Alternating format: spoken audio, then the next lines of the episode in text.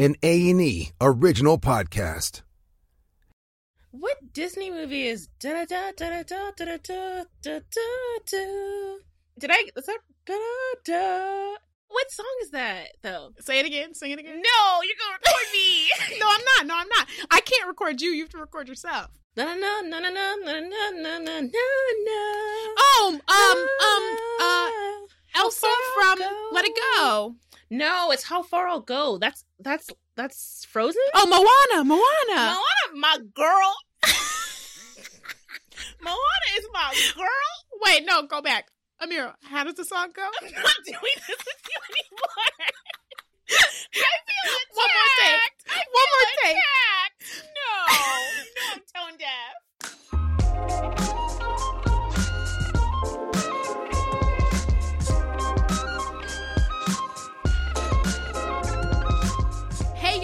Welcome to The Table is Ours, the podcast where we talk about all things black. That's black culture, black identity, and you know we have to talk about black success.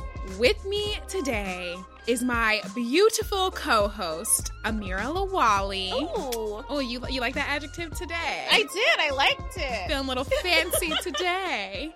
And if Amira were a Disney princess, y'all know she would be Moana if you couldn't tell already. That's my girl. Moana is independent. Yes. She's a little bit stubborn. Which true, true, on brand. And my girl loves a boat. Oh, That's you in a nutshell. that Moana, me, me, Moana. Who is she? I am she. Amira Moana Luwali. Twins. We're twins. and you already know who it is. My partner in crime, my partner in shine. It is my co-host, Kirby Dixon. Hey, hey, hey.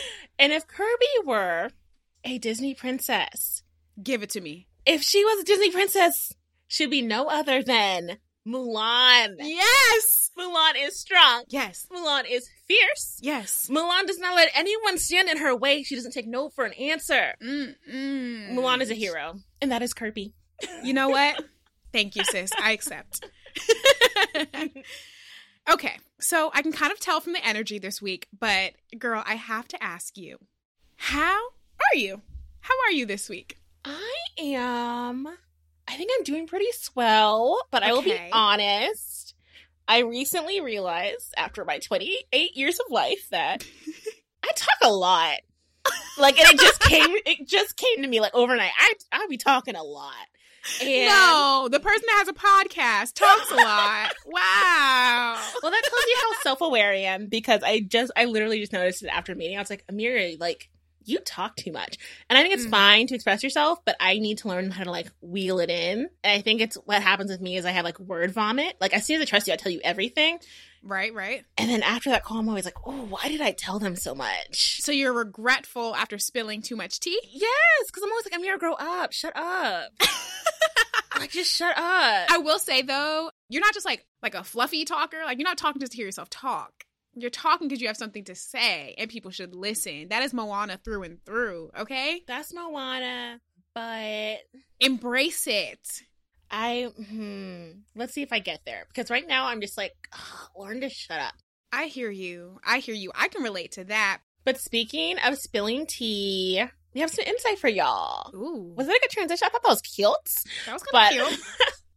we're taking a little break, guys. Just a little little summer fling break. You know, the girls have been working. Okay, mm-hmm. we're just taking a little extravaganza away from the mics. But we're coming back hot, guys. You know what they say? Absence makes the heart grow fonder. Yes, new talent, hot talent, great themes and conversations. We're coming back with mm-hmm. the fire. So follow us on all social media, all the socials, all the socials. all the socials. The table is ours, so you can know when we come back.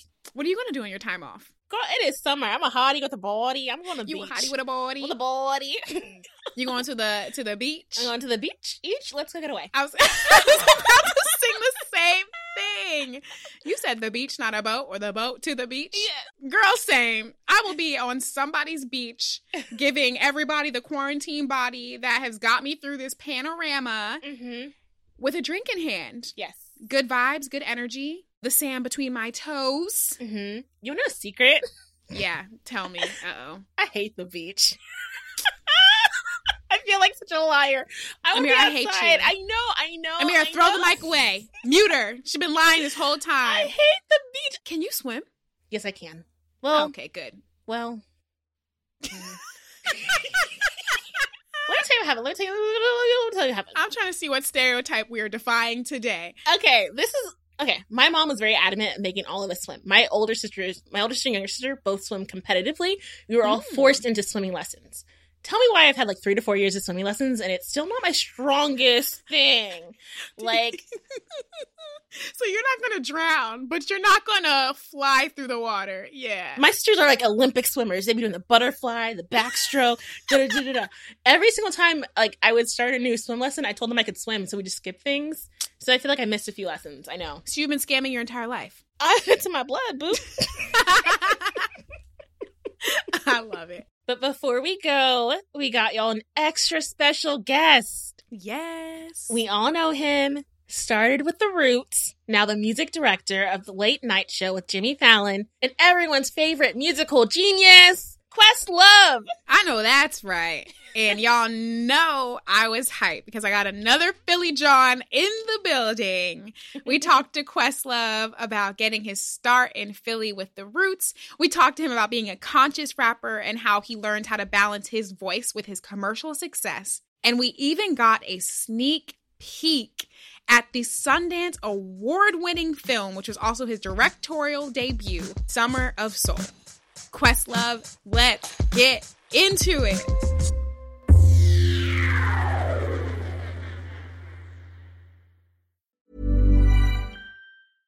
Hey, I'm Ryan Reynolds. At Mint Mobile, we like to do the opposite of what Big Wireless does. They charge you a lot, we charge you a little. So naturally, when they announced they'd be raising their prices due to inflation, we decided to deflate our prices due to not hating you. That's right. We're cutting the price of Mint Unlimited from $30 a month to just $15 a month. Give it a try at mintmobile.com slash switch. $45 upfront for three months plus taxes and fees. Promo rate for new customers for limited time. Unlimited more than 40 gigabytes per month. Slows. Full terms at mintmobile.com.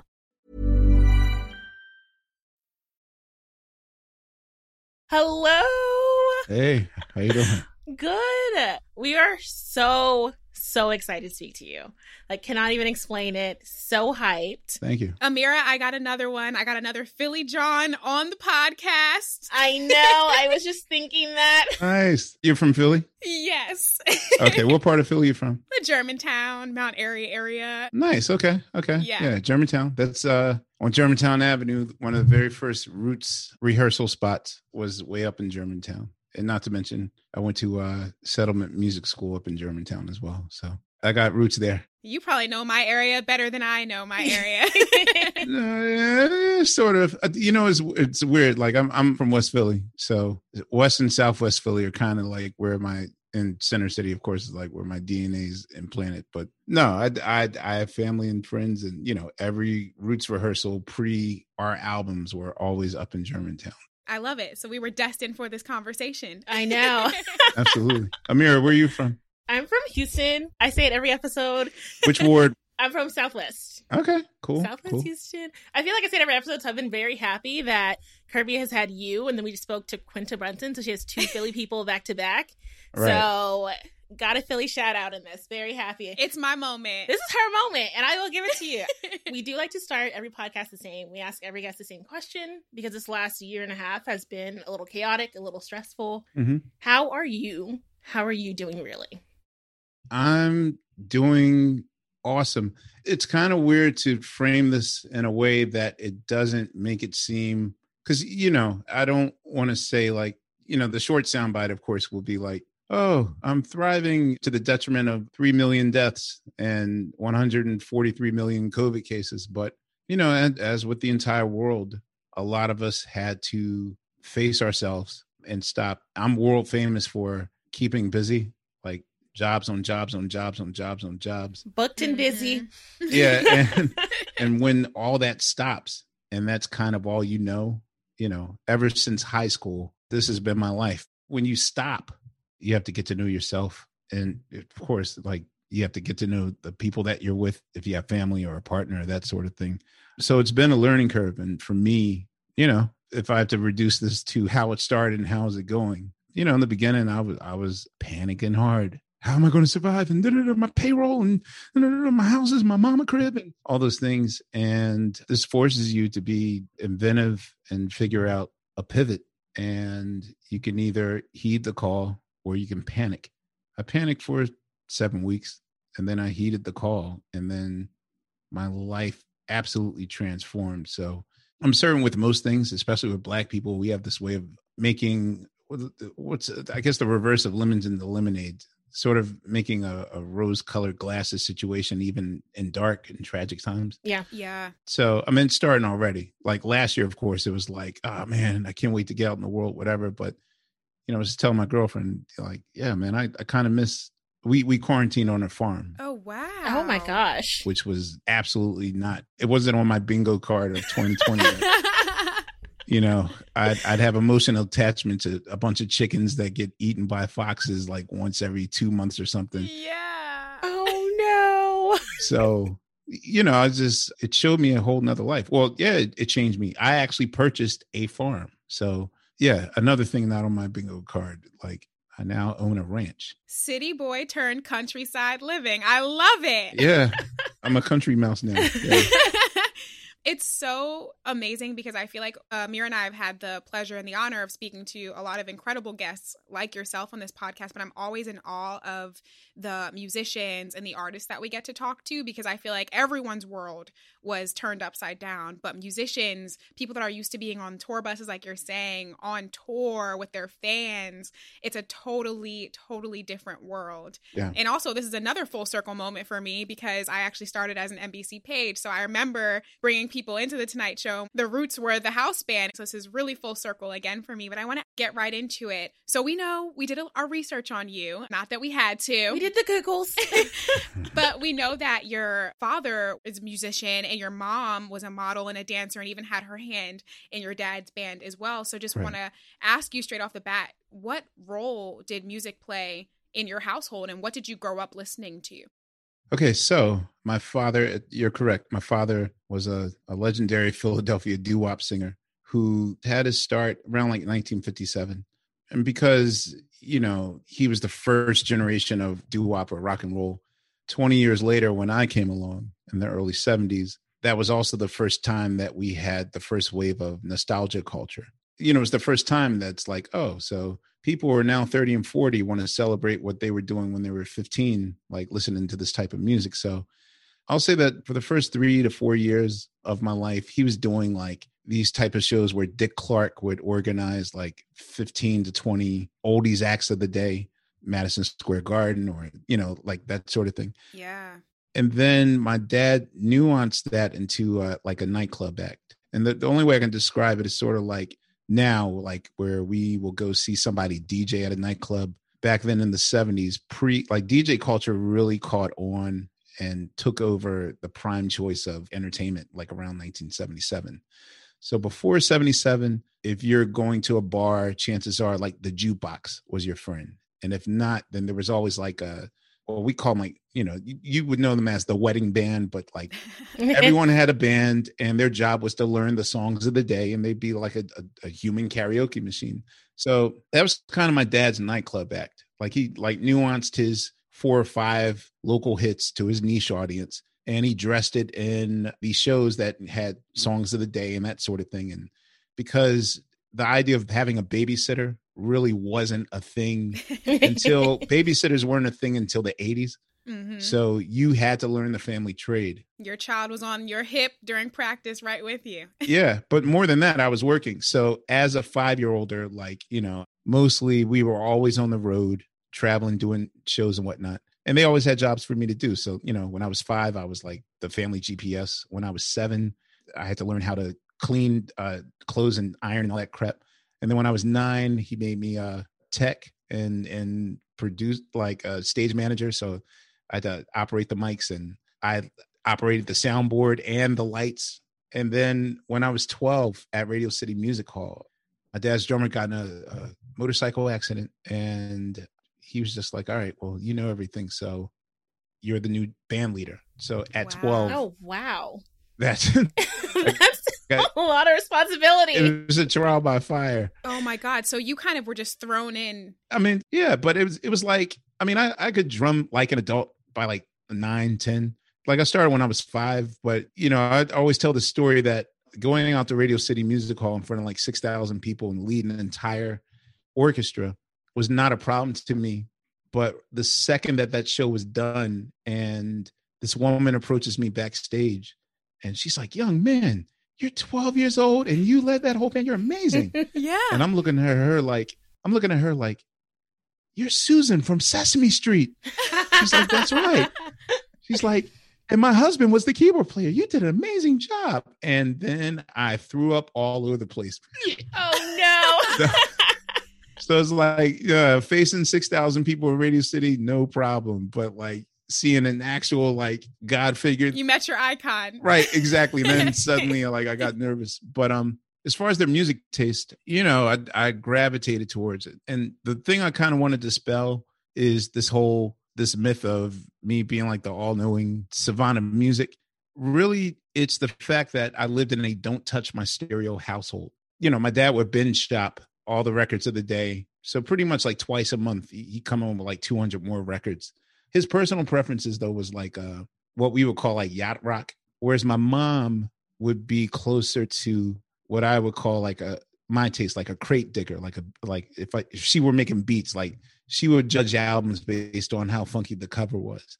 So she got like the really eclectic, funkier, jazzy stuff. And then my sister, in order to blend in with her classmates, you know, you had to not code switch, but you'd have to adapt to their taste.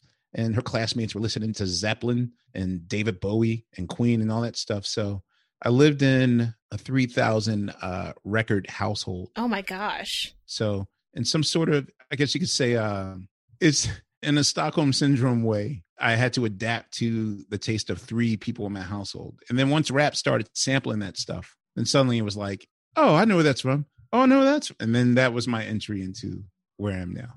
I love you dispelling that myth because even when Amir and I were prepping for this interview, I'm at home with my parents. I'm is like, shh, I'm doing an interview today. And they're asking, who are you speaking with? We say Questlove. And my dad is like, oh my gosh, he's such a musical historian. Oh my God, you're going to have such a great conversation. So I Right. appreciate that. Yeah. No, it, it, I mean, yes, I do have the knowledge of the music, but I guarantee you, if I were left to my own devices and allowed to choose the music in the household, yeah, I'd be listening to it. It's like if you were a parent and you let your kid choose their food. Yeah, I choose cereal all day. And so, yeah, th- the key component was don't touch my stereo. And there were dire consequences to touching the stereo. I won't even tell you the first time I tried to scratch that sort of thing. No, it didn't work out well. So yeah, and by the time that all that stuff got sampled, then I realized I, I had a calling. So that was my trial by fire into music. I love it.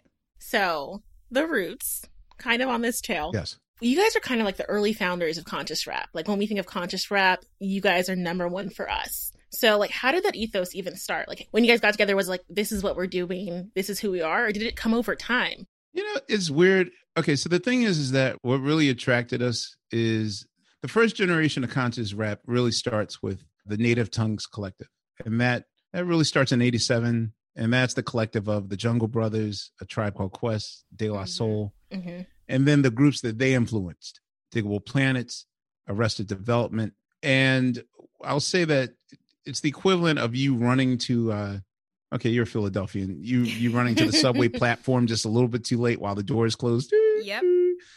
and then and then you got to wait another 15 minutes for the next train to come so the thing is is that it's kind of weird because that was always an issue and the issue was like if you were seen as anything but regular or you know like even today there's this sort of quasi anti intellectualism that hangs in our political realm Absolutely. Yeah. yeah it's almost like you know you get celebrated or you, you you get dismissed if you have too much information or if you believe in science or like things that should be captain obvious? Yes. And being in Texas, mm, I agree. yeah.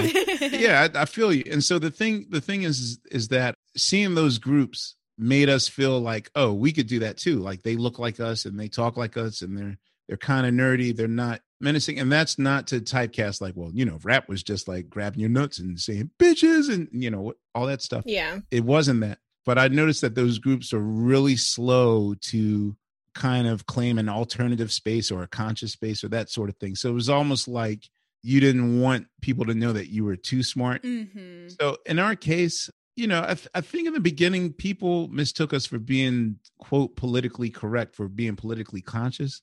However, there was a point where once we turned 30 and we just like, yo, like how long?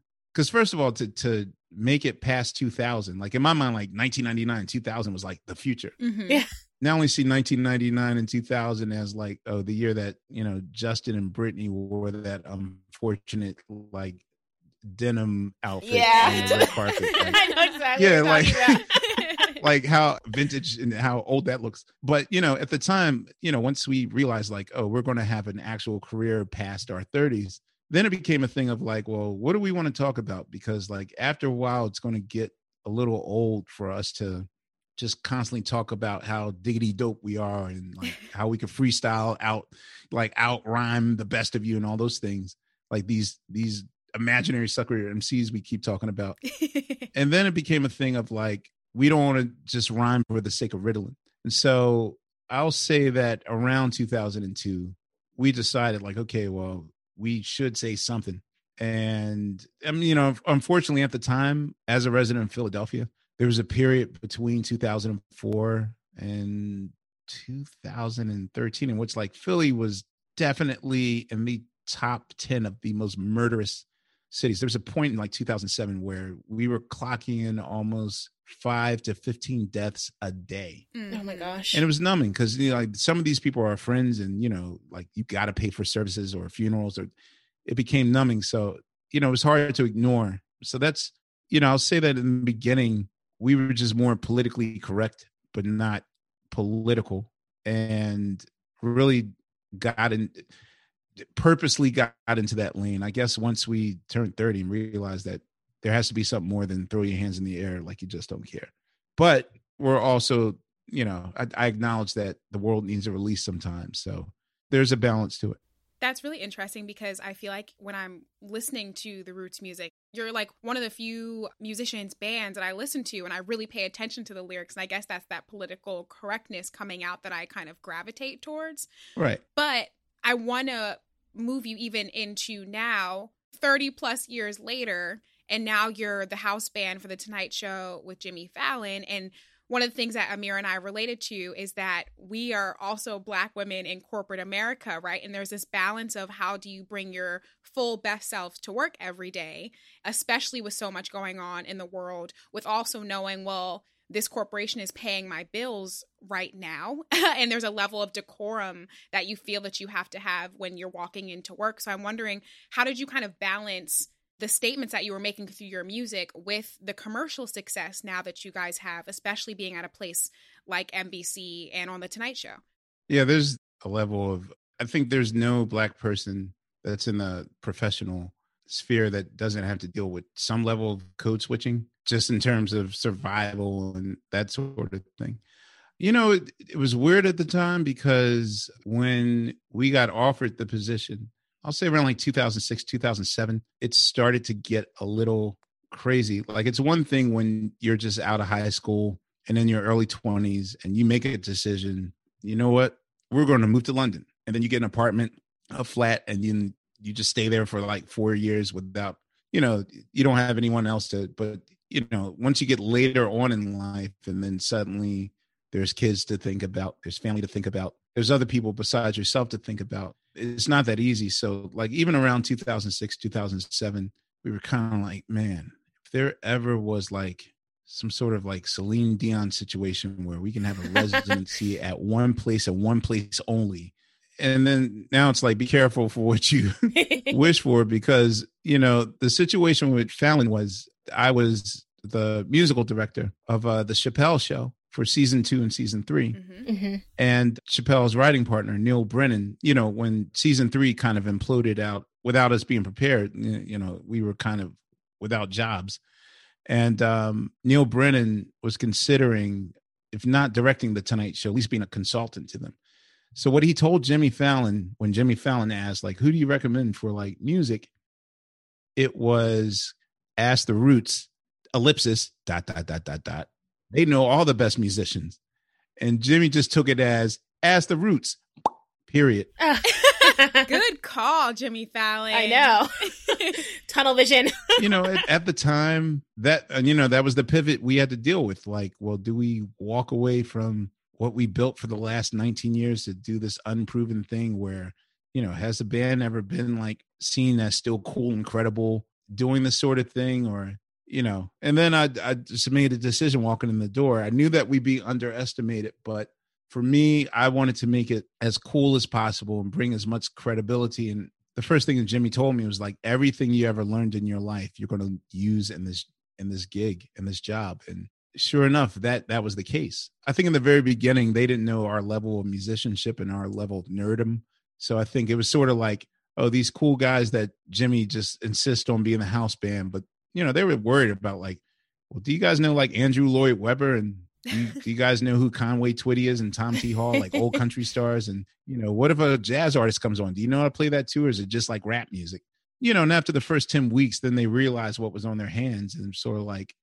you know, it was like manna from heaven. Like, oh, this is the best situation. So I think they wound up crafting the show around us, and sudden, suddenly the show became more music centric than anything. Like a lot of the highlights of the show have some sort of music. Yes. You all showed your talent early on. yeah, we we had to use everything we knew to to do it. And so what it wound up being was one, it allowed for those with family to be in a specific place and to raise their family. It allowed people like me who couldn't keep a girlfriend for like more than seven months to actually like like to get a real sustainable relationship and that sort of thing.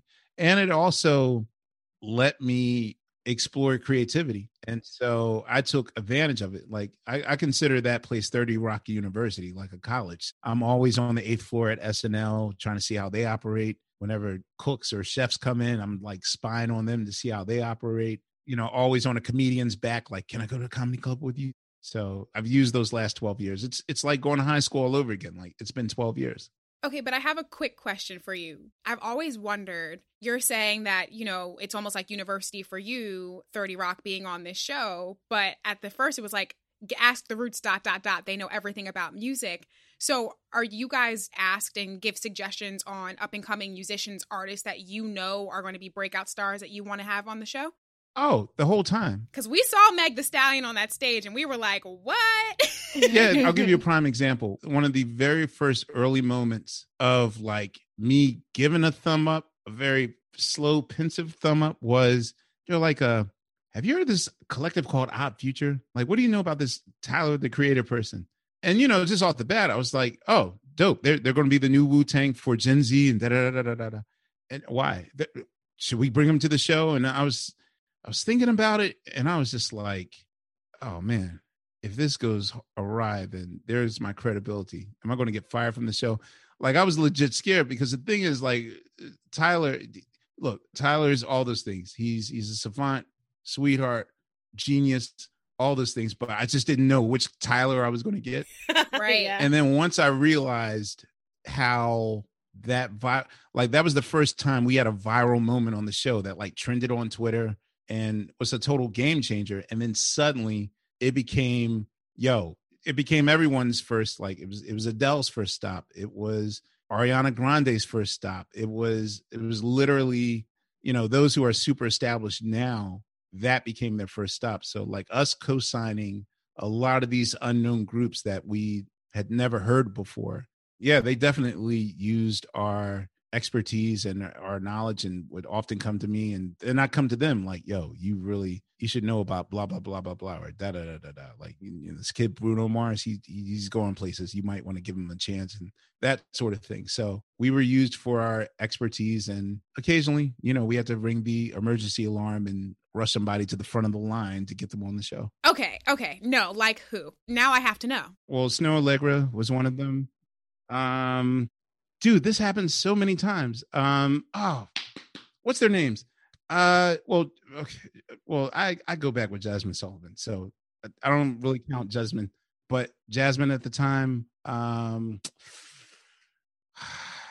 there's a lot, but those are the two that come to mind. Well, that explains a lot of the best musical moments that I've seen on Fallon. Mm-hmm. Yep.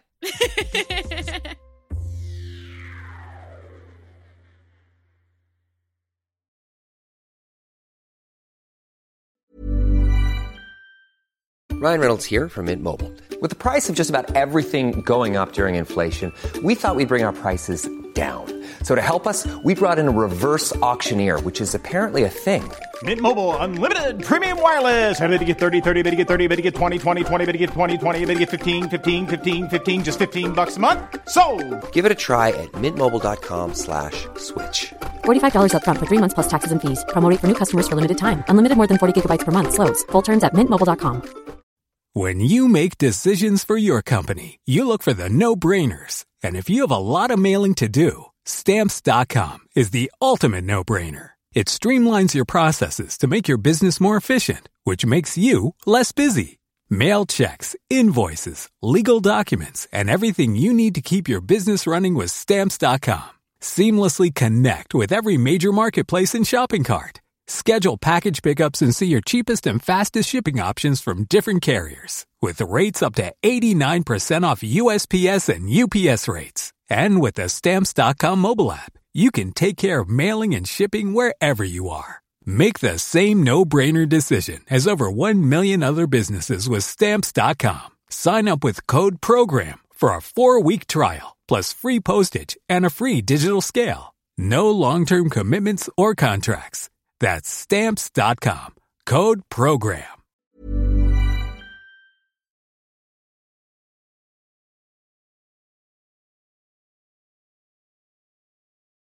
earlier we kind of spoke about how when we're in office, like obviously we work for a big corporation.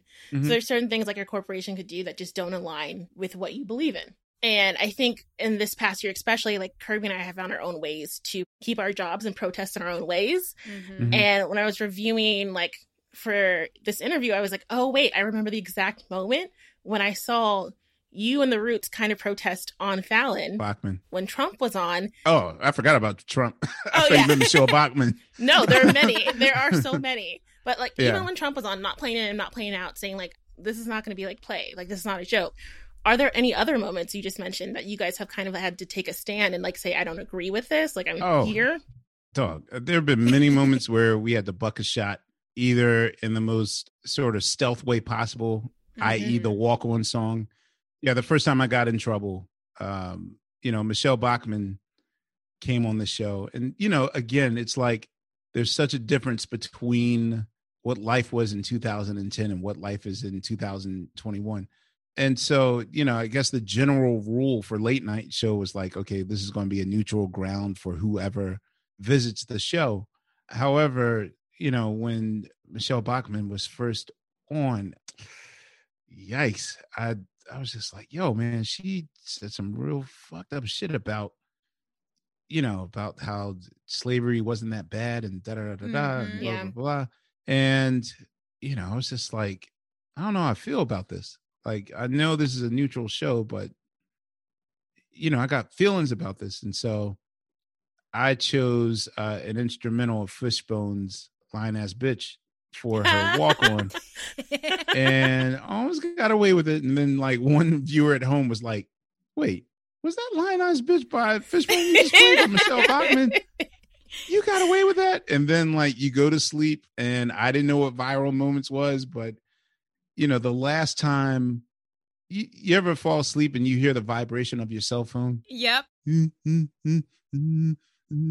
the last time I I heard that non-ending vibration in my dream was 9/11 my mom making sure I'm alive because I was in New York City and when I picked up the phone and I saw there was like 17 missed phone calls and 16 of them were from my manager. I was like ah damn. Did that fishbone song get out to the public? He's like you think? So literally yeah i mean there's been a few times where we've been in uh uncomfortable situations I can always tell when you guys are like into it or not because of the facial expressions. but I do catch them. And also, I love that. I love a little shade. I'm always like, mm, I peep that you don't feel them. yeah, subtle shade. well yeah people always look to the walk on song to see exactly like what our message was it was a learning curve I think what you're touching on too is how music oftentimes is a form of protest in its own way. And a lot of artists sometimes think that music should be reflective of the times and the world in which we're living in. And other artists, like for instance, we had Rico Nasty on a couple of Yeah. weeks ago, and she's the exact opposite. She said, My black joy is a form of protest. I want to create rump shakers for the black community. There's enough bad juju, bad news out there Right. that she wants to create an escape for her fan base. How do you approach the balance between making conscious music and making music that celebrates black joy? Okay, so it's funny you say that because back in 2002, 2003, journalist Touré was interviewing me. This is right when I'll say maybe this is a week after Bush 2 had uh, declared war. And the re-election was about to happen. And this is after 9-11. And uh, I told Touré, I said, even if times really got, you know, even if we threw it down the toilet, I said, you know, the one thing you can count on, the music is going to reflect the times. Like this is going to some of the some of the worst times politically is going to bring out some of the the best political protest music, and I can't wait. And you know what happened? Nothing. Nothing happened. And I was so chagrined. And the thing was, is that at that time, when I said that, if you remember, Natalie Maines of the Dixie Chicks had went on records to say that you know we're ashamed of our president and you know we don't agree with war and you know that was the first example of like viral canceling that I've ever seen. Yeah, that's the real cancel culture that no one talks about. Like they threw CDs and shoes. I will never forget the footage Yeah. of watching them destroy the Dixie Chicks for that. Right. And the thing was, I was just like, yo, if like who's more protected than white women in this country? I know. And if they're willing to roast them, then what choice do I have? And then suddenly you just saw this this numbness, if you will, or just this it's not even apathy. I I don't get it. Like there was just nothing, there was nothing that I felt was even leaning towards message music or something to get us through those times. And it was almost like we were partying to numbness. So what I do believe is that I do believe that there has to be a balance. You know, I'm part of the generation that grew up in a time in which messages and and consciousness was hand in hand. You know, I, I loved Public Enemy just like I loved NWA. I I loved, you know, it's it and it's like, you know, I like Fight the Power and I do love Rump Shaker. So I mean, duality. Duality. I do believe that there is space for both. And yes, I also think it's problematic the way that black pain seems somewhat fetishized yeah. yeah. and it gets into overkill. However, I don't also I don't want to drop the ball on it as well. Like so there's a thin line between always remembering, but there's also a line with that not don't internalize that to the point where that robs you of your joy. So yes, black joy is important. Speaking of Black Joy, Summer of Soul, your directorial debut. Yes. The opening night of the Nantucket Film Festival. I never thought in my lifetime that the number one limerick I ever studied in this lifetime, that city would ever host something that I created. Like literally, there's there's now an ending to there once was a man from Nantucket. Like, and he showed a film. and we could not think of anyone more deserving of it. to be honest, to their listeners, we got a we got a sneak peek. We have seen this amazing film. But if you could tell our listeners, can you just tell us about the film and what inspired you to make it? Okay, so the Summer of Soul is a documentary about a music festival, the Harlem Cultural Music Festival that happened in 1969. What makes this music festival notable is the fact that this is happening at the same time that Woodstock is also happening. So it's been dubbed the Black Woodstock. Stevie Wonder, Sly and the Family Stone, Nina Simone, B.B. King, the Staple Singers, Mongo Santamaría, Ray Barretto, Hugh Masekela, Max Roach, Gladys Knight. yeah, Gladys Knight and the Pips, David Ruffin, all of these awesome musical luminaries. Because of the power of the lineup, they instantly knew that they had to record and capture this festival. And what happens is that in 1970, in light of the Woodstock film coming out and really changing people's lives, like Woodstock itself was a noted viral event, but the legend of Woodstock was built once that movie came out. And that's what touched the whole world. And that's what defined a generation. That's why when you think of 1969, the summer of love, and you just think of all the images you saw in Woodstock, how it changed you. This was the black version of that. And if anything, I would say that one of the things that I noticed that was the difference between Woodstock and the Harlem Cultural Festival was if any of those things that happened at Woodstock would have happened happened at the Harlem Cultural Festival, then we would have heard about it because there was gate crashing, open Mhm. drug usage, Mm-hmm. mud fights, and it- it's like any and everything. So this this happens in the summer of '69. Zero incidents. 300,000 people the entire summer of 1969. They witnessed this thing. And when it's time to figure out how to package it and sell it so that it could be seen, absolutely no one was interested. Wow. Wow. There was a small local station in upstate New York that broadcasted uh, an hour of it. So, you know, kind of like 7X, like the fifth dimension, Edwin Hawkins singers, uh, the Chambers brothers. They did like a small one hour version of it and came on like at 11:30 at night after the news. Which is so crazy because of all the iconography on that stage during that entire festival. Yeah, and that's the thing. Like it, it's to me when it was presented. First of all, I had zero clue this thing happens. So I, often joke. I, I joke with uh, about my producers when they first approached me about it. Like, yes, this mythical Harlem festival that you say Stevie Wonder and and the Family Stone, like that alone. Like, really, you want me to believe that? Like, I thought they were trying to. I thought they were trying to game me up for Tonight Show tickets for real. Like, I thought, like, oh, you you guys will say anything to get in the show. And the thing is, is that once I saw the footage and realized what this was, I was like, wow, this this is I've never seen a level black erasure at this level. Like it's almost like it didn't matter. And then once we started doing the movie, uh, one of our interviewees, Daryl Lewis, who at the time was 18 years old when he went, he said, "Hey man, the reason why this festival, the purpose of this festival was basically to keep us to just keep us from rioting in the streets in the summer of 1969. That that was the only reason why they did it.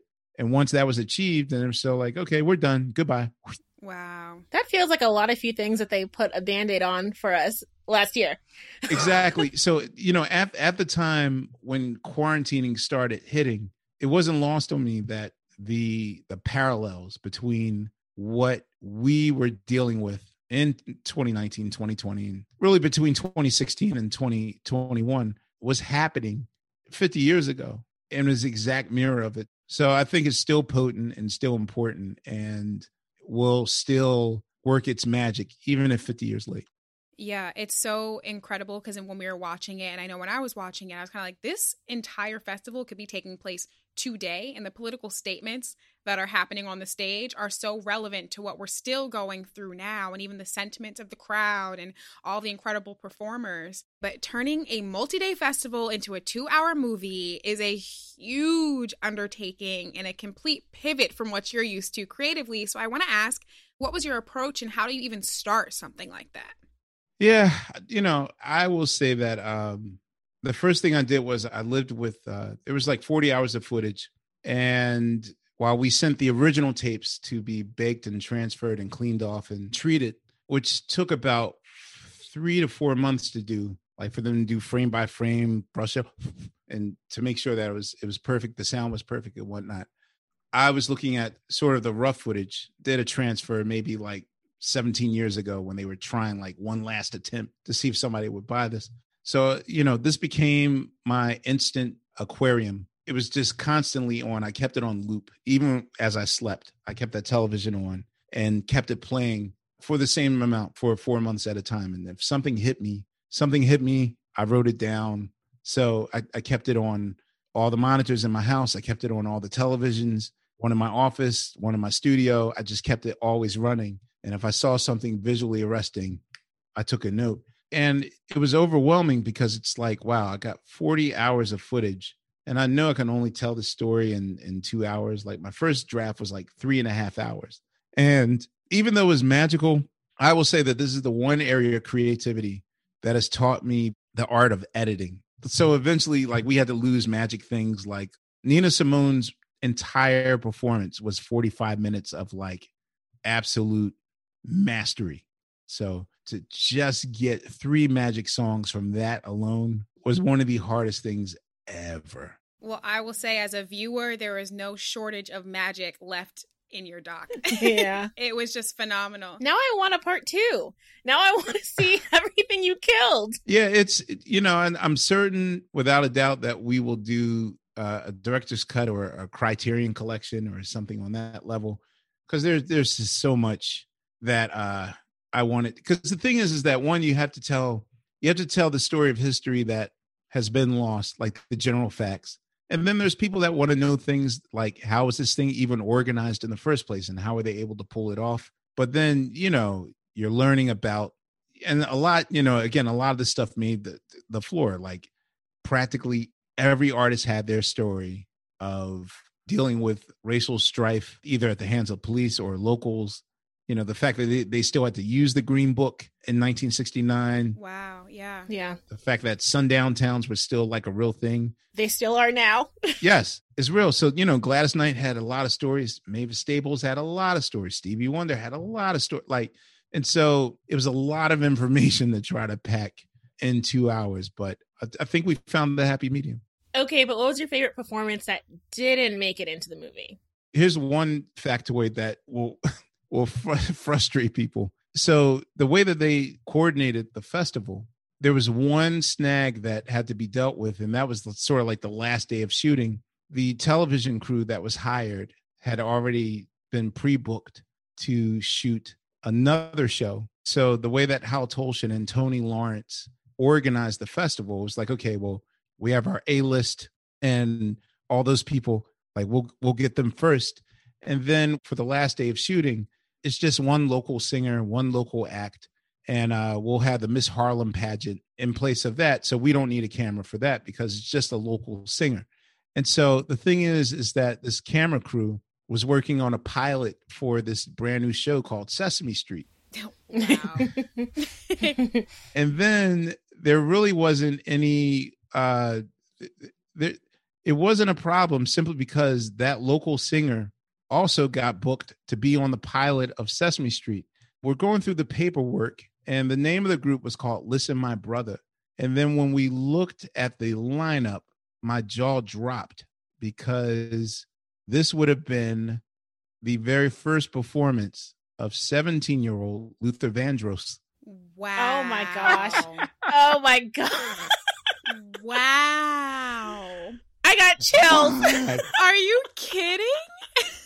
It was yeah, it was like who's the local singer? And, you know, we're looking at the paperwork. Like the paperwork told a lot of a lot of stories. Like I I had no clue that Mahalia Jackson was so valuable then. Like she was she commanded five figures back then. Whereas like the price for Sly and the Family, I can reveal that Sly and the Family Stone only made twenty five hundred dollars. Oh my gosh. So I was like, wow, I, I could have played, I could have had Sly and the Family Stone perform in my backyard for two thousand five hundred bucks.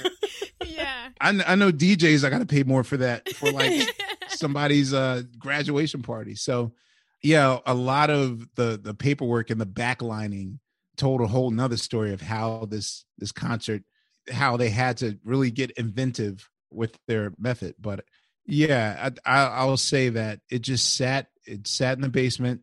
Thank God it was very minimal damaged and it, it sounded and looked perfect. Incredible. I literally was on the edge of my seat, like, who was he gonna say? wow, that's that's a good one. Nobody but Luther Vandross, just Luther Vandross. That's all. Just Luther. Just Luther. Don't worry Yeah. about it. Yeah. So, question: You've mastered so many different mediums. So, have you always wanted to direct, or did you see this story and was like, "I have to do this"? Okay, so here's the real story. And you know, the thing is is that behind every creative you find a shell of a person that might feel as though they they like have imposter syndrome or whatever. We've been there. We feel you. We've been there. That's a daily thought. Yeah, there's no doubt that, you know, I was extremely nervous about taking on something this this huge, you know, the, the, this kind of responsibility to direct this film of, you know, it's historically significant in black culture. and I had a lot of self doubts, a lot of insecurities. And what's weird is that I kind of had to use my own book. Like I, I think at one point in quarantining, I actually had to go to a few chapters of what I wrote in Creative Quest. And I, I realized that, yo, I got to take my own advice. And the thing is that creative people have skills that are transferable. And, you know, in the same process that it takes me to create music is the same process I use to write books and do all those things. And so basically, I was just, you know, I was, I was switching lanes and I used my storytelling process to share the story of this event. And I, I refused, and I, I give a lot of credit to my girlfriend. Like she, she wasn't having the, the self-flagellation or Good. you know the the the tendency to to self-sabotage things when they go good like she wasn't having that and you know told me that you're you're doing something historically important and you know for future mirrors out there like you you didn't get to experience this as a child watching this and this inspiring you but you're going to do this for the five year old version of you in the future when their parents take them to see this and so That's beautiful. Can we thank her for the art that we got? no no gracie is she's my north star in in all of this so yeah i will say that you know no one just felt like more fish out of water and yeah i called i would call ernest dickerson i called spike lee i called ava duvernay and Nzingha Stewart like all of my go-to Your Rolodex of go to greatness. yeah and just to you know to, to ask for technical advice to ask for story crafting and all those things so it was helpful What's next for you? Like, Award winning director hat. Can we just yeah, award winning? let's moment of silence really quick, Amira. yes Yes, but do you plan on doing more docs? Is this now a world in which you can see yourself going in? Well, here's the thing that I learned in 2020. I learned about our magic, which is weird. And I'm trying not to frame this in the way where it's like, you know, Dorothy clicks her heels three times and suddenly like, oh, I had this gift all along and didn't know it. It's weird. I'm I'm the kind of manifester that every sentence starts off with, oh man, you know, it'd be dope. I wish somebody would make a movie about that. Oh yeah, that would be dope. Like, and then suddenly I hear like Obama's voice in my head, like, well, you gotta be the change you want to see. Yeah. you know, and for me, like I I thought I just wanted to be the guy that paid his money to a movie theater to watch a film about what I wish to see. So what was weighing heavy on my mind at, at with the Sly and the Family Stone portion of this concert was the fact that this was a dress rehearsal for them. And then in two weeks they were going to do Woodstock. And it's at Woodstock that they become household names. Like he was the walking version of King's I Have a Dream speech. Like I have this intersectional band and women and men and black and white and cousins and and and brothers are all together, you know. And the whole time I was just like, wow. And I was obsessed with it. And then I got a call from Common. And he says, Hey, I just acquired the rights to Sly and the Family Stones uh story. Wow. And uh yeah, man, like I feel like you're the person that tells that story because you're such an expert on Sly. And and then it's like, wait a minute. Like one film, it's like, okay, I, I had a cool project to do during quarantine, but now it's like two films. Does that make me a director? So Absolutely does. the one film would have made you a director. so the deal is there's about four to five projects up the way. The one that I can specifically name for you right now is I'm currently working on the Sly and the Family Stone documentary. Yes, I saw that. Can't wait. So excited. Yeah. The angle I'm taking with that is going to be like no other because, you know, oftentimes when you see music documentaries, especially about like these great figures, there's always this this tragic element like, oh, they're drug addicts and yes, they make great music, but they're tragic and da da da da. da. And for me, I want to like I, really want to be the the first person to document black creativity where you can humanize it and sort of explain the pressures that it is to live in a duality world because Sly has one foot in San Francisco with the hippies and he has one foot in Oakland with the Black Panthers and the pressures to stay true, to stay real and to stay progressive and to integrate but stay black. There's a lot to uncover. So I'm probably going to discover a lot about myself as well in doing this. So I can't wait to do it. Absolutely. Yeah, we talk about James Baldwin a lot on this podcast too, and Mhm. this idea of double consciousness and the idea of having two selves and having to navigate two worlds as black people in in America. It's exhausting sometimes. It's tiring. It is very exhausting, but we Yeah. do it very well because we don't have a choice. Exactly. Or die. Right. Yeah. You're right. Yeah. Thrive or die. That's it. Thrive or die. And that's it. Exactly. Thrive or die. Yeah. Quick question: Are there any other musical icons that you would love to tell their story, like other than this huge festival? Like, who are the other people who have shaped your musical career that you would love to tell their stories? Uh, see, that's the thing. I'm thinking of putting you in a tricky situation, just a little bit T. so once once the word of Sundance came out, and when you know people initially saw it, because you know I kind of enter these situations in which you know even with the roots, like you kind of kind of come in the door underestimated, which you lower expectations, and then when you rise above it, then it's sort of like it makes your experience that much more powerful. So I knew coming in the gate that people were sort of like, all right, well, the drummer from the roots is going to tell us the story. Okay, let's see how this turns out. Really? Because on my end, And that's a different inflection. I'm like the drummer of the roots. no, and you were the talk of all of my programming halls. It was like we have to watch it, we have to screen it fast, go to virtual Sundance, check it out. yeah it, it's i just mean in the beginning like i held it close to the chest because i sense that there might be some sort of trepidation on some people's part like okay let's see what you really got. And you know a lot of my peers would admit it like well we knew that it was going to be cool but we didn't know this is going to be like this good. Like damn i wish i made this film this good you know that sort of thing. So i'll say that after sundance that's literally when the floodgates started opening and then the world became my oyster. So i will say that yes i can mention sly but there's four other projects that are just as important and like mind-blowing and they are at my door right now and i'm trying to this is almost my fallon tonight show moment where it's like am i am i now I, I i lived a life where before in 2020 i lived a life of am i? With a question mark. And now i live a life of i am exclamation point. So you know it's it's owning that and really not having uh, any fear of stepping into new shoes Well, we are so happy that you silenced that imposter syndrome and that you stepped into your role of director because Summer of Soul is so, so good. And we cannot wait for the rest of the world to get to see it. thank you Because it is that good. It is so phenomenal and so incredible, but also heartbreaking at the same time in a way because of the parallels between, dang, we went through this umpteen years ago and we're still going through and it still now. going through it yes Yeah. But that said, we like to end every podcast episode with an iteration of this question. And for you, if you could fill in the blank, we have My Black is revolutionary because. Uh, my black is revolutionary because, and I, I have the space to answer this. Okay, this is exciting. Wait, without overthinking, Amir, just say what's on your heart. My black is revolutionary because our stories matter, and I am a storyteller. Oh, yes, that's it.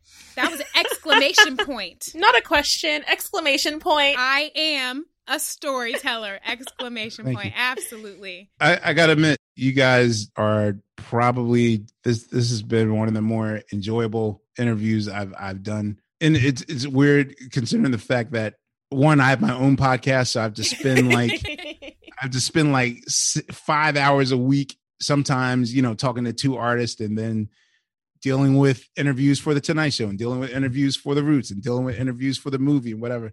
But this actually was enjoyable. I, I, I appreciate this. we appreciate that so much. Yeah, oh my gosh. We could have spoken to you for hours. yeah. Thank you. there's you. just there's just so much to applaud you on and just literally we want to encourage you to keep going because you have a fan base here and from one philly native to the other i revel in your journey and you give me the power to want to keep going so thank you beautiful. Yeah, and you are kind of the core of why we fought to get this podcast to celebrate our black faves in the right moment, like give the flowers at the right time. So feels a little full circle. Thank you. so we'll be waiting for summer of soul part two I received that love. Thank you. Previously, I would have Matrix bullet dodged all the love in the world. Like, no, no, no, you're not getting me. No, thank you.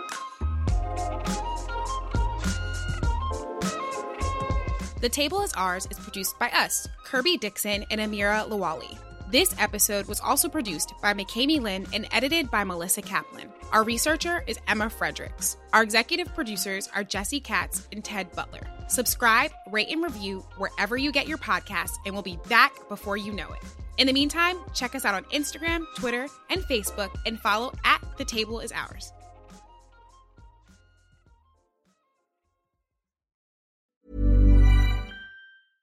Imagine the softest sheets you've ever felt. Now imagine them getting even softer over time. That's what you'll feel with Boll and Branch's organic cotton sheets. In a recent customer survey, 96% replied that Bowl and Branch sheets get softer with every wash. Start getting your best night's sleep in these sheets that get softer and softer for years to come. Try their sheets with a 30-night guarantee. Plus, get 15% off your first order at bollandbranch.com. Code BUTTERY. Exclusions apply. See site for details.